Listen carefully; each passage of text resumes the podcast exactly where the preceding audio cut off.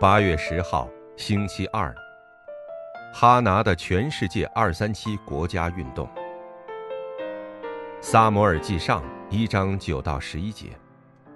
哈拿心里愁苦，就痛痛哭泣，祈祷耶和华。阿门。每个人都会以自己的经验为基础来了解情况和理解对方。以前的经验和事前的知识虽然很有用。但是如果我的计划和主张超前于神的旨意和计划，就很难与神沟通。那么，如何才能做与神相通的祷告呢？一，哈拿的祷告。祷告是询问神的绝对计划和这计划成就的时间表。通过主日礼拜和每天的默想时间，要持续追寻神的需要是什么。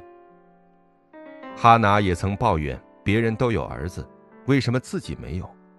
虽然这家那家的儿子很多，但是却没有知道神的能力能救活国家的拿西尔人。明白了这事实之后，哈拿的祷告完全改变了。二，撒母耳的祷告。找到神的时代性需要和绝对计划的哈拿，神赐下了撒母耳。撒母耳幼年时就离开母亲，住在圣殿，躺在约会旁，并在那里听到了神的声音。从常人的观点来看，这并不是件容易的事，也像是超出了常识的无理决定。但是，神通过哈拿和撒母耳救活了国家和时代。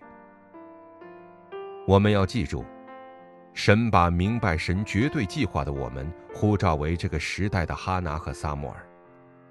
神如今也在寻找能成为教会坚固的顶梁柱和牧会者重要支撑的祷告之人。